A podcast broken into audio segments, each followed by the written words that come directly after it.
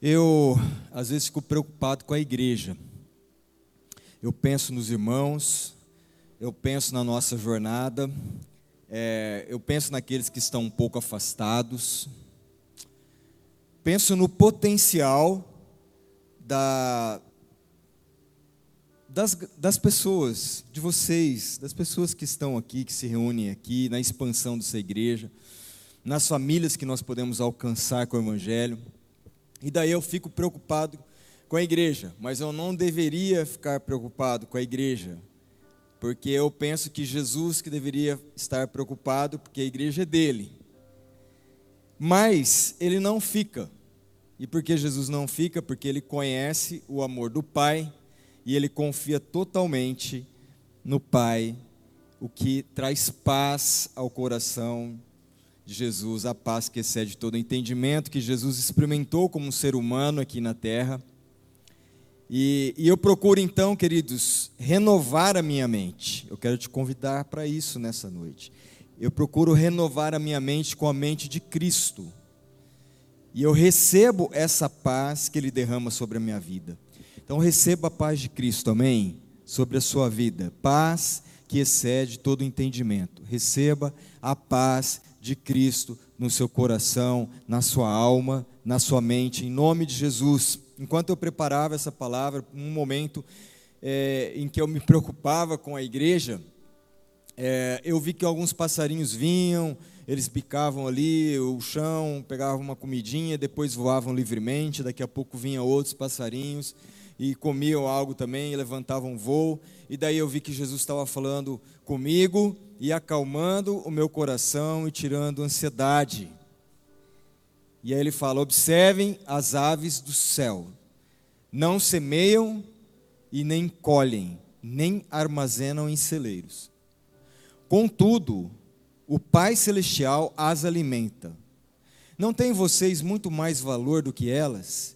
Quem de vocês, por mais que se preocupe, pode acrescentar uma hora que seja a sua vida?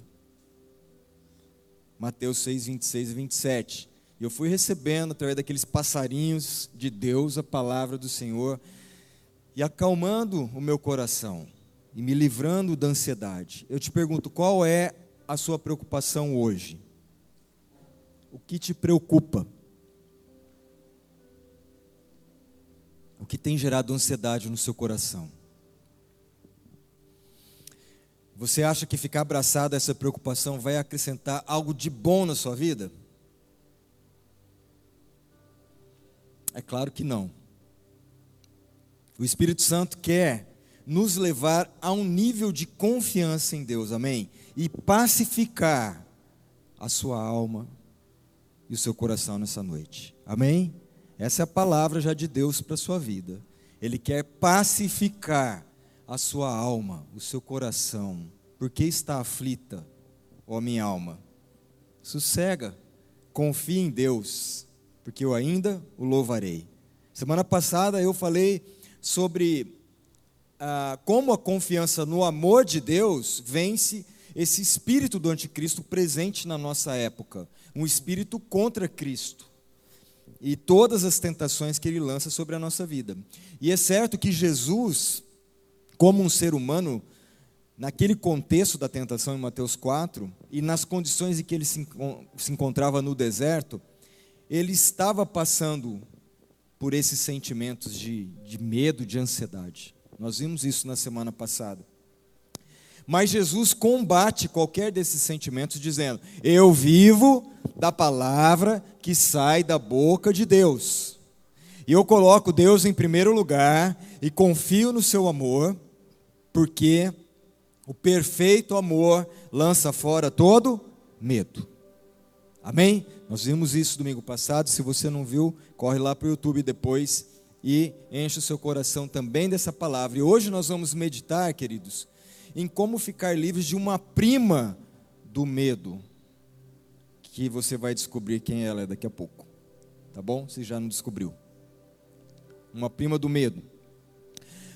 Uma pesquisa recente traz um dado preocupante: 76%, 76% dos jovens dizem querer deixar o Brasil. E o que tem movido esses jovens? Então, nessa pesquisa diz que 20% atribui importância à estabilidade financeira, querem ficar, em, ficar rico, etc.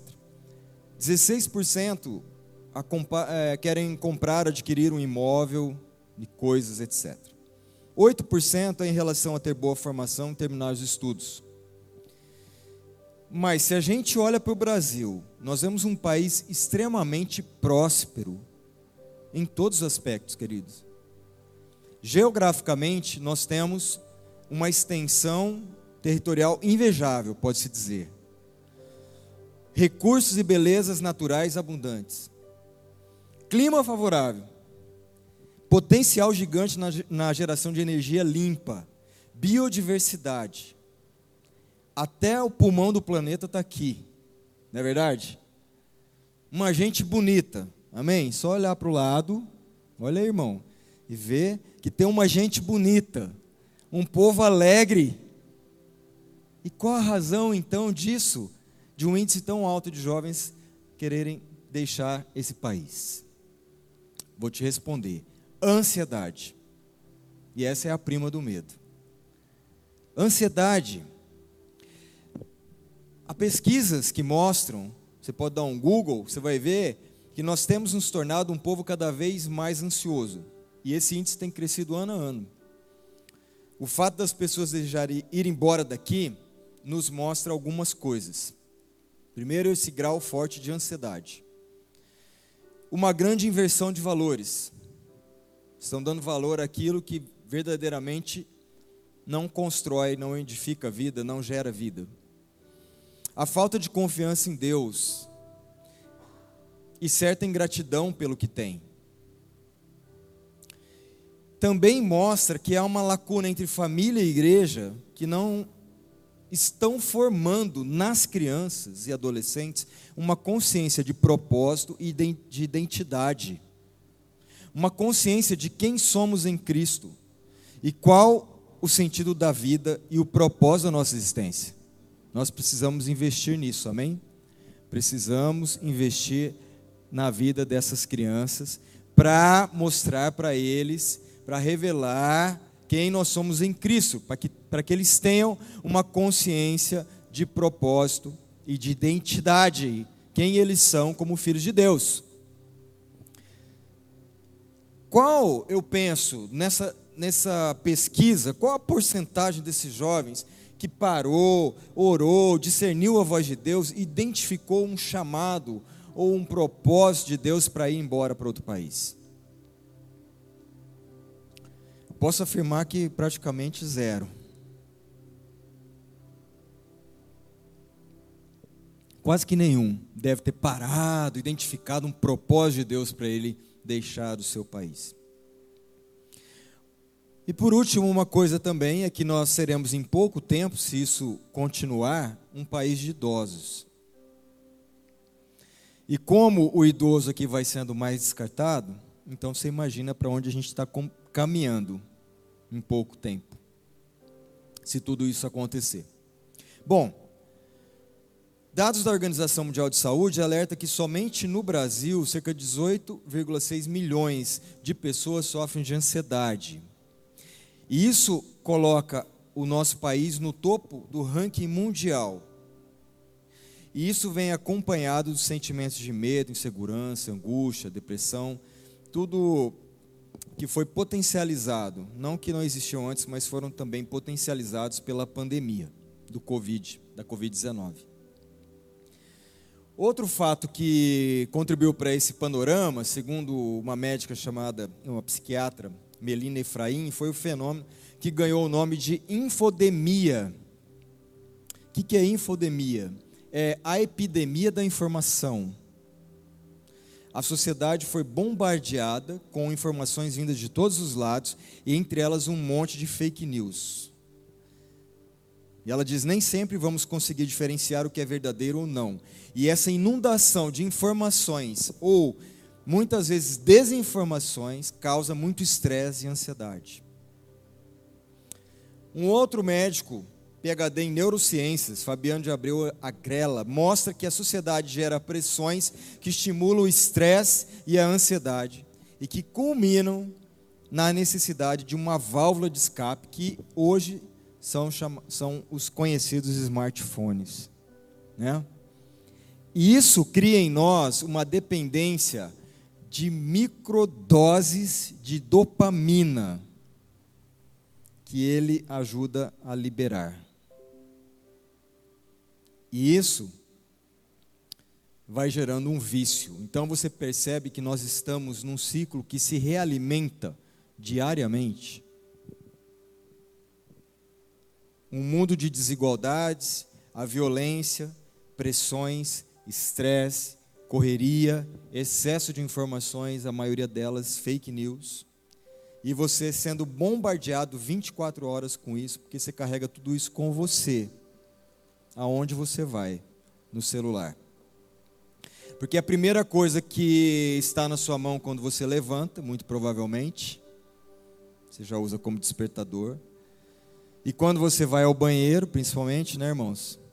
Nunca mais o, o, o número 2 foi tão demorado assim. Não é verdade? Causa do celular. Ele está nas refeições e ele te prende até a hora que você deita para dormir, se você consegue dormir. Por causa da ansiedade e da dopamina que vai sendo liberada, porque você está aqui tentando resolver tudo isso. Há também o agravante lidar com a pressão de dar conta de tudo e ter uma vida perfeita, porque é isso que a grande maioria dos posts nas redes sociais mostra, sempre o lado bom. Há sempre o lado bom sendo mostrado. E há sempre um marketing também por trás, há sempre um filtro, percebe? Há sempre um filtro nas coisas. E os problemas normalmente vão ficando longe dos posts, né? O que, que isso gera, queridos? A impressão que todos à volta vivem vidas perfeitas. Menos o pobre do infeliz que está ali assistindo. Porque na vida dele as coisas não acontecem com todo aquele sucesso que ele vê que está acontecendo na vida das outras pessoas. É terrível isso. Porque isso vai gerando ansiedade, principalmente na galera mais nova, porque é uma pressão isso. Você tem que ser perfeito, como todo mundo ali vai se mostrando perfeito. E a gente sabe que é a, verdade, mas há muita maquiagem nisso também. E as nossas crianças que já nasceram nesse contexto, então? O que será da vida delas? se continuarmos assim. Então a grande pergunta: como ser igreja de Cristo nessa cultura? Essa é a grande pergunta para a gente hoje. Como ser uma igreja relevante na cidade, no momento que vivemos, nessa cultura. É claro que as redes sociais continuarão, surgirão outras ainda mais viciantes, é claro que os aparelhos e dispositivos continuarão se tornarão ainda mais tecnológicos e também mais viciantes. E é claro que as pressões desse mundo, o agito, o estresse, a busca de resultados, o consumismo continuarão a acontecer. Não tem como a gente falar que isso não vai, que isso vai mudar radicalmente. Então, como ser uma igreja relevante que vive Cristo, que vive com propósito, que vive livre de todo o controle e domínio, livre de todo medo e de toda ansiedade. Como ser essa igreja que vive com fé e confiança no amor do Pai, para que possa revelar as virtudes de Deus, as virtudes do Pai, ou como diz em 1 Pedro 2,9, para anunciar as grandezas daquele que os chamou das trevas para a sua maravilhosa luz. Como a gente não pode se perder no meio de toda essa coisa e a gente viver com um propósito sublime como esse, anunciar as grandezas daquele que nos chamou, que nos tirou das trevas, do domínio do pecado, da escravidão para a sua maravilhosa luz. A resposta está em Romanos capítulo 12, 1 e 2. Romanos 12, 1 e 2. Diz assim: Rogo-vos, pois, irmãos, pelas misericórdias de Deus, que apresentei o vosso corpo como sacrifício vivo, santo e agradável a Deus, que é o vosso culto racional. Olha, ofereça a sua vida como um sacrifício vivo. Claro que um sacrifício sempre é de algo que morreu. Morreu. Né? Sacrifício é algo que morreu. Então, como que é um sacrifício vivo? Ah, em todo o Antigo Testamento, os sacrifícios eram oferecidos no altar.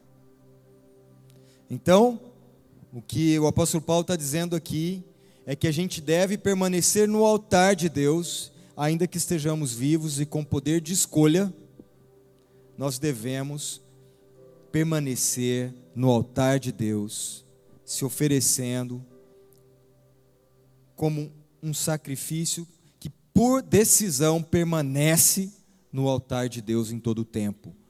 Sacrifício vivo, santo e agradável a Deus, que é o nosso culto racional, que é a nossa vida de adoração. Não é só esse culto aqui, a nossa reunião, nesse tempo que a gente está aqui, mas é a nossa vida em culto, todos os momentos, todos os dias da semana, apresentando a Deus a nossa decisão de permanecer confiando nele e tão somente nele. Amém?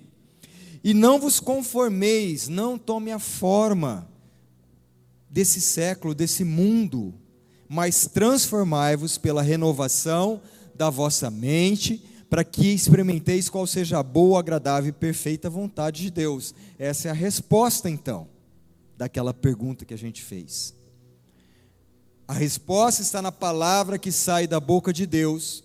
Então, viva da palavra de Deus, seja guiado por ela, leia, medite, compartilhe, anuncie, proclame, mergulhe nela, encha sua mente dessa palavra, guarde-a no coração, ensine-a insistentemente e intencionalmente para seus filhos, como o maior tesouro que você possa lhes dar. Amém? É isso. O Salmo 1 de 1 a 3 diz: Bem-aventurado, feliz o homem que não anda no conselho dos ímpios, que não vai vivendo no mundo segundo o que a cultura diz, o sistema diz, não se detém no caminho dos pecadores, nem se assenta roda, na roda dos escarnecedores, antes o seu prazer está na palavra do Senhor. O seu prazer maior está na palavra do Senhor. Nessa palavra medita de dia e de noite. Ele é como essa pessoa é como árvore plantada junto a correntes de águas, que no devido tempo dá fruto. E cuja folhagem não murcha, está sempre com vitalidade. E tudo quanto ele faz será bem sucedido. Amém? Essa, essa é a verdade, queridos. Essa é a verdade. Você quer bem, ser bem sucedido em tudo? Então, guarde a palavra de Deus como um tesouro, um tesouro precioso no seu coração. Medita de dia e de noite. Tenha o seu prazer na palavra de Deus. Então, o Evangelho é essa boa notícia que a gente pode trazer nessa noite, apesar do índice tão grande de ansiedade crescente no nosso país e nas nossas vidas. O Evangelho é uma boa notícia que vem hoje para transformar o nosso entendimento, amém? Para transformar a nossa mente, a nossa maneira de pensar e de agir. E eu sempre gosto de olhar para o impacto que o Evangelho traz e a transformação que ele gera nas pessoas. Então eu te pergunto, para você pensar aí, qual transformação que o Evangelho fez na sua vida? Pense aí um pouquinho. Pense como você era antes do encontro com Cristo e dessa palavra entrar no seu coração. Pense na transformação que o Evangelho já fez na sua vida. O que, que você identifica na sua vida hoje, no seu ser, que não tem mais nada a ver com aquela natureza humana que você tinha antes, aflorada, com a maneira que você pensa, fala e age. Sabe, a receita que Jesus apresentou para a gente, para que a gente tenha uma vida livre de ansiedade, é aquela que eu volto lá para a cena dos passarinhos que eu vi quando eu preparava a palavra. Mateus 6, 25 a 34. E ele diz assim para a gente: Jesus nos diz, não se preocupem com a própria vida quanto ao que comer ou beber, nem com seu próprio corpo quanto ao que vestir. Não é a vida mais importante que a comida e o corpo mais importante que a roupa. Observem as aves do céu, não semeiam, nem colhem, nem armazenam em celeiros. Contudo, o Pai Celestial as alimenta. Não tem vocês muito mais valor do que elas? Quem de vocês, por mais que se preocupe, pode acrescentar uma hora que seja a sua vida? Por que vocês se preocupam com as roupas? Vejam como crescem os lírios no, no campo. Eles não trabalham nem tecem. Contudo, eu lhes digo que nem Salomão, em todo o seu esplendor, vestiu-se como um deles. Se Deus veste assim a erva do campo, que hoje existe e amanhã é lançada ao fogo, não vestirá muito mais a vocês, homens de pequena fé. Portanto, não se preocupem, dizendo que vamos comer, com que vamos beber ou que vamos vestir. Pois as pessoas que não conhecem a Deus é que correm atrás dessas coisas mas o Pai Celestial sabe que vocês precisam dela, delas. Amém?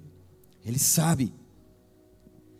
Busquem, pois, em primeiro lugar o reino de Deus e a sua justiça, e todas essas coisas lhe serão acrescentadas. Portanto, não se preocupem com amanhã, pois o amanhã trará suas próprias preocupações basta cada dia o seu próprio mal. Jesus está dizendo: viva um dia de cada vez, para que você não se torne uma pessoa ansiosa. Viva um dia de cada vez, busque o reino de Deus em primeiro lugar, renove a sua mente com a palavra de Deus, observe, contemple as obras da criação de Deus com gratidão no seu coração. Isso vai te trazer uma paz que excede todo entendimento. Apesar das circunstâncias, apesar das dificuldades, muitas vezes dos enfrentamentos, das lutas, você estará por inteiro em paz, se você buscar primeiro o reino de Deus, se você colocar Deus em primeiro lugar na sua vida, se você amar essa palavra mais que tudo na sua vida, se você buscar primeiro essa orientação da palavra na sua vida, você vai ser livre de toda ansiedade, de todo medo, de todo espírito contra sentimentos ruins que possam tentar tomar a sua vida. Consequentemente, você será um melhor marido, uma melhor esposa, você será um melhor pai, um melhor filho, uma pessoa mais compreensiva, mais centrada, com mais discernimento, com mais sensibilidade, com mais amor para transbordarem para, para o próximo, para as pessoas. Nome de Jesus. Quero te contar uma história aqui para a gente ir encerrando.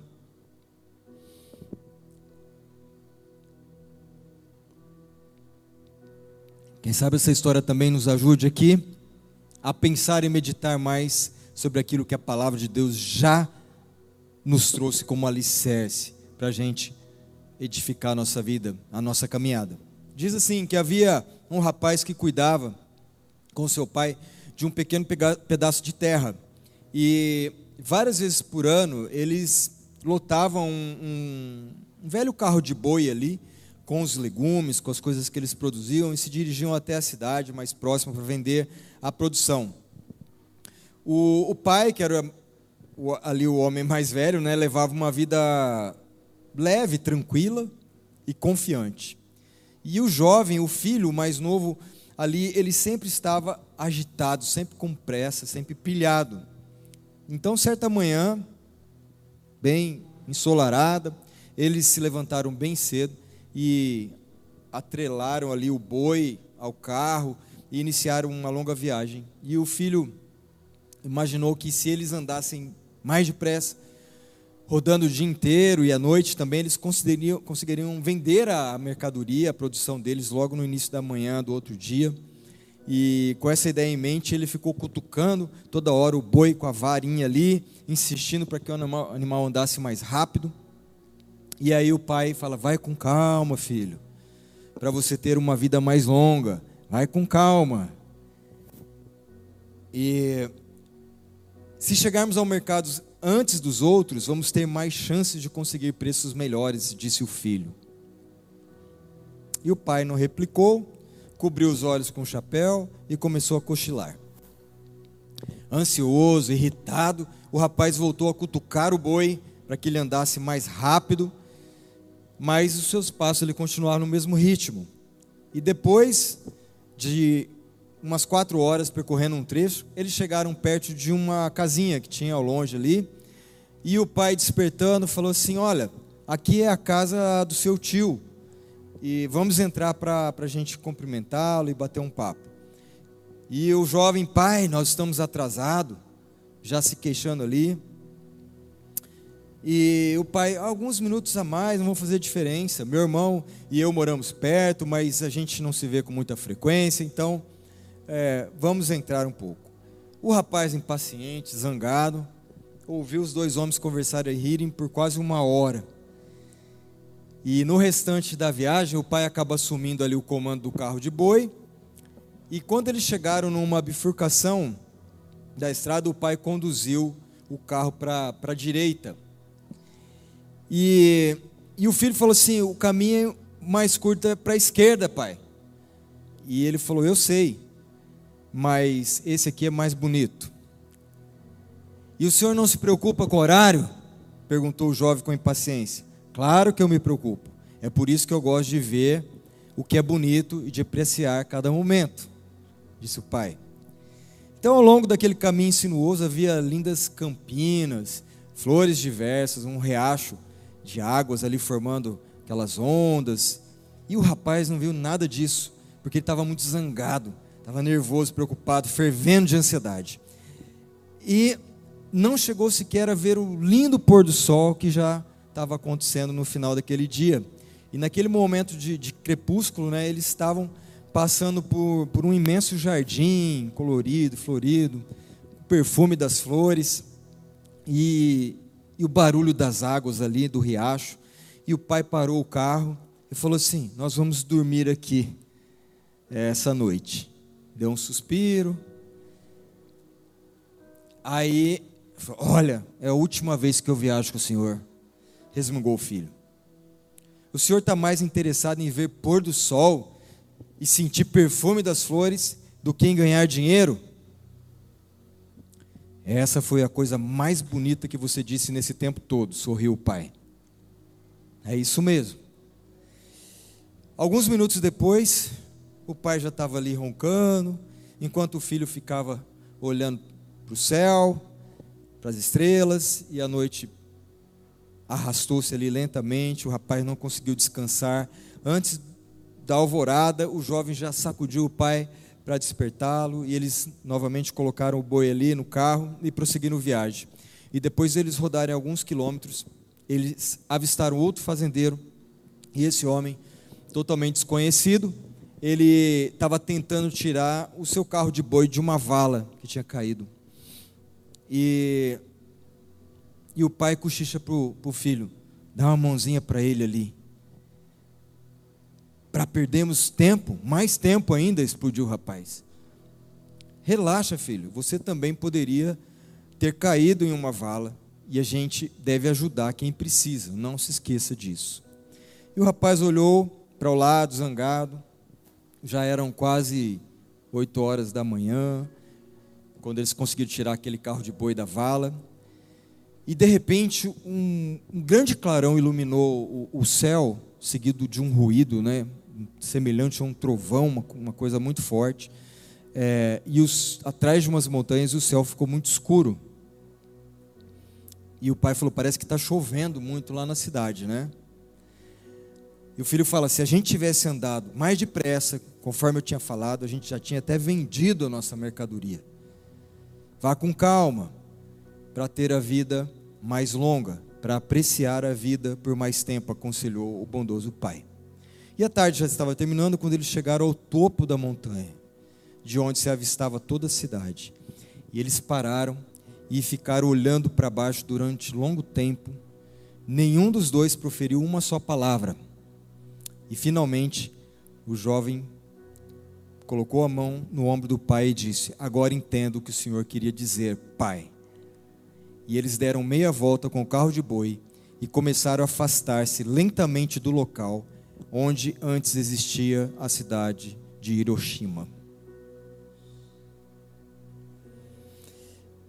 Então, contemple mais a vida, amém? Contemple mais a obra de Deus. Medite mais na palavra de Deus. Deus quer muito que a gente saia daqui livre de toda ansiedade e preocupação, que sempre trazem, fazem tanto mal para a gente e para quem está ao nosso lado.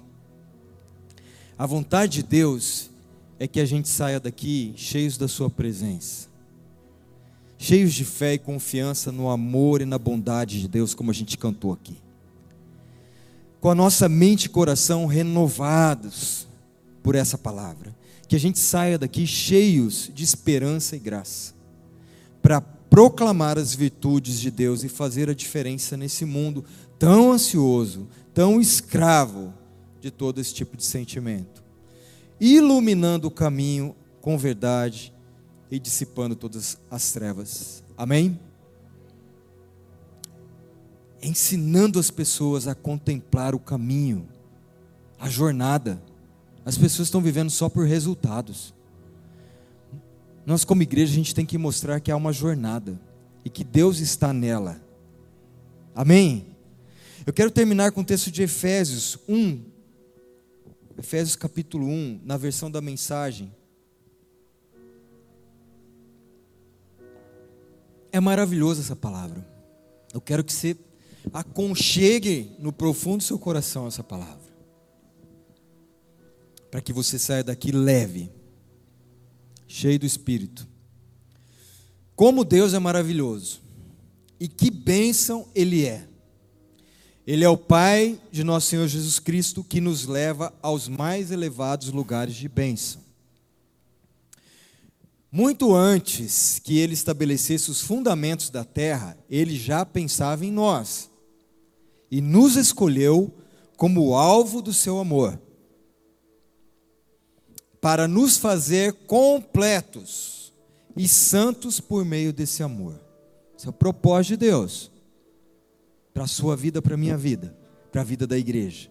Ele quer nos fazer completos e santos por meio desse amor. Há muito tempo ele decidiu nos adotar em sua família. Nós estávamos mortos em nossos pecados e delitos, porque nós transgredimos, porque nós rompemos com Deus, mas ele nos adotou em sua família por meio de Jesus Cristo, por meio do sacrifício de Jesus, nós fomos então ligados e religados novamente a Deus. Foi por Sua vontade que agora participamos da celebração desse presente dado por Seu Filho amado, totalmente de graça, favor e merecido. Verso 7. Por causa do sacrifício do Messias, que derramou o seu sangue no altar da cruz, somos um povo livre. Estamos livres das punições decorrentes das nossas maldades. E a verdade é que somos totalmente livres. Ele pensou em tudo e providenciou tudo, queridos, tudo, tudo de que precisamos. E fomos incluídos nos planos que ele teve tanto prazer em executar. Ele fez tudo isso antes de nós em Cristo. Um plano de longo alcance, em que tudo está ajustado e centralizado nele nos mais altos céus e na terra. Foi em Cristo que descobrimos quem somos e por que vivemos. Olha aí a nossa identidade. É em Cristo que descobrimos quem somos e por que vivemos, muito antes de ouvirmos falar de Cristo e de depositarmos a esperança nele, ele já pensava em nós e tinha planos de nos dar uma vida gloriosa, amém? Uma vida gloriosa, que é parte do propósito geral que ele está executando em tudo e em todos. Foi em Cristo que vocês, depois de ouvir a verdade e crer nela, a mensagem da salvação, se acharam em casa livres, entregues com a assinatura e o selo do Espírito Santo. Nós somos selados com o Espírito Santo de Deus. O selo da parte de Deus é a primeira parte, preste atenção, é a primeira parte daquilo que está por vir. Um lembrete de que vamos receber tudo que Deus tem preparado para nós, uma vida cheia de louvor e gloriosa. Amém? É isso que Ele tem preparado para a gente. E é por isso que, da primeira vez que eu ouvi falar da plena confiança que vocês têm no Senhor e do amor que dedicam a todos os seguidores de Jesus, não pude parar de dar graças a Deus por vocês. Paulo está falando isso para os Efésios, mas está falando isso para a gente. Toda vez que eu oro, penso em vocês e dou graças. E além de agradecer, peço ao Deus, nosso Senhor Jesus Cristo, ao Deus da glória, que os faça sábios e dê a cada um o discernimento necessário para que o conheçam, para que o conheçam cada vez melhor e entendam o plano que ele traçou para vocês, apegando-se à imensidão do glorioso caminho de vida que ele tem para os seus seguidores glorioso caminho de vida, contemplem o caminho que ele tem pra, preparado para os seus seguidores, a grandiosa, absoluta, grandiosidade absoluta da sua obra em nós, que confiamos nele. Sabe o que, que é isso? Força sem fim e poder sem limite. É isso que ele tem entregado para a vida da igreja: força sem fim e poder sem limite. E toda essa força vem de Cristo. Deus o levantou da morte e o estabeleceu num trono nos altos céus, no governo do, universo. Preste atenção. Tudo, tudo, das galáxias aos planetas, de forma que nenhum nome, nenhum poder está fora do alcance de sua soberania. E isso não é provisório será assim para sempre. Ele está no comando de tudo e tem a palavra final a respeito de tudo. Amém?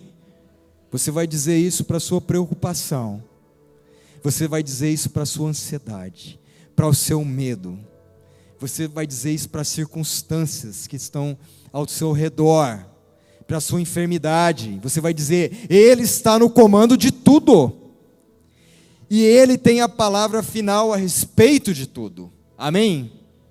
No centro de tudo, Cristo governa a igreja.